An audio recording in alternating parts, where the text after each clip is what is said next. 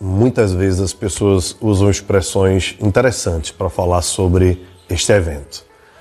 Quando a pessoa está doente, uma enfermidade que a leva a chegar ao óbito, as pessoas costumam dizer assim: Fulano descansou. Você já ouviu essa expressão? Fulano descansou. A Bíblia também usa esse termo. Bem, hoje nós vamos dar continuidade ao nosso estudo sobre como enfrentar a morte piedosamente. Nós estamos abordando o livro do Dr. Thomas Brooks, um pastor puritano congregacional, que escreveu uma carta muito carinhosa para uma amiga sua que estava gravemente enferma. E alguns conselhos ele traz para ela à luz da palavra de Deus. E eu queria, neste momento de pandemia, onde nós temos visto tantos números, né, falando de tantas mortes e, e tantas coisas terríveis, eu queria saber se você está preparado para enfrentar tudo isso. Se você não está, a partir deste material, eu quero então que você se prepare, porque se não for pela Covid, certamente por outra causa eu e você iremos morrer.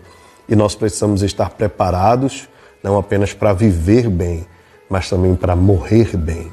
Então, o terceiro conselho de Thomas Brooks é o seguinte: veja a morte como um descanso, um descanso completo.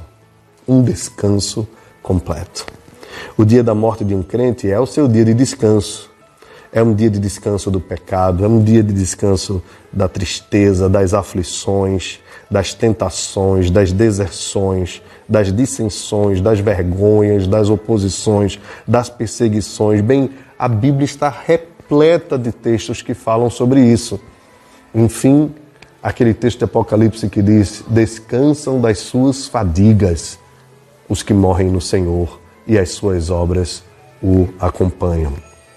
Este mundo nunca foi feito, irmãos, para ser o nosso descanso. Essa é uma verdade que Thomas Brooks traz aqui para sua querida amiga que nós precisamos guardar muito bem no nosso coração. Não é este mundo o local do nosso descanso. Levante-se e vá embora, pois este não é o local do seu descanso. Este lugar está poluído este lugar está contaminado. O local do nosso descanso, irmãos, vai ser um local onde não há tristeza, onde não há luto, onde não há pecado, onde não há inveja, onde não há maldade, onde não há fofoca, onde não há vanglória. É um lugar limpo, perfeito, pleno. Os crentes são como a pomba de Noé, diz Thomas Brooks. Não podem descansar em lugar algum, exceto na arca e na cova. No túmulo, diz Thomas Brooks, Jó disse: os cansados estão em repouso. Sobre este ponto, alguns dos pagãos mais refinados consideram a mortalidade uma misericórdia.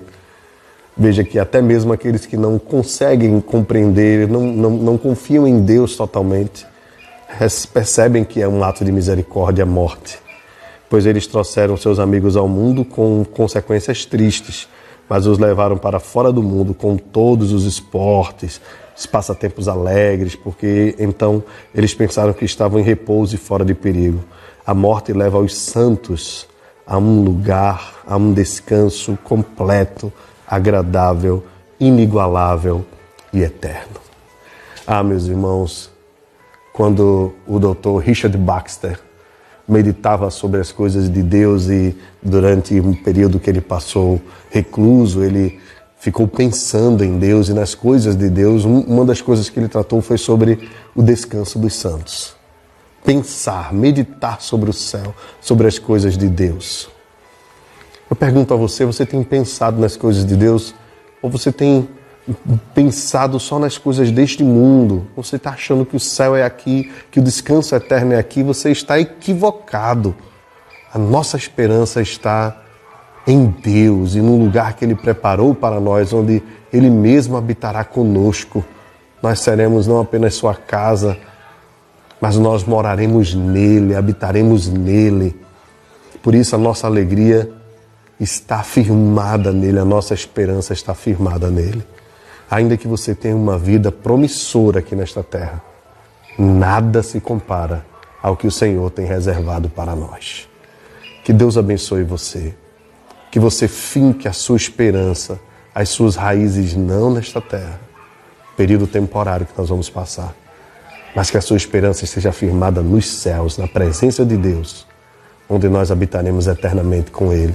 Esse é o nosso descanso, essa é a nossa alegria, esse é o nosso Shabat, é a nossa celebração eterna. Descanse em Deus durante a sua vida aqui e quando você morrer, desfrute com Ele do descanso eterno, pois aqui não é o nosso lugar. Levante-se, estamos caminhando para Nova Jerusalém. Que Deus te abençoe, te conceda graça, conforto e esperança e que você viva aqui intensamente, mas sem esquecer que a nossa esperança está nos céus com o Senhor. Graça e paz. Deus te abençoe.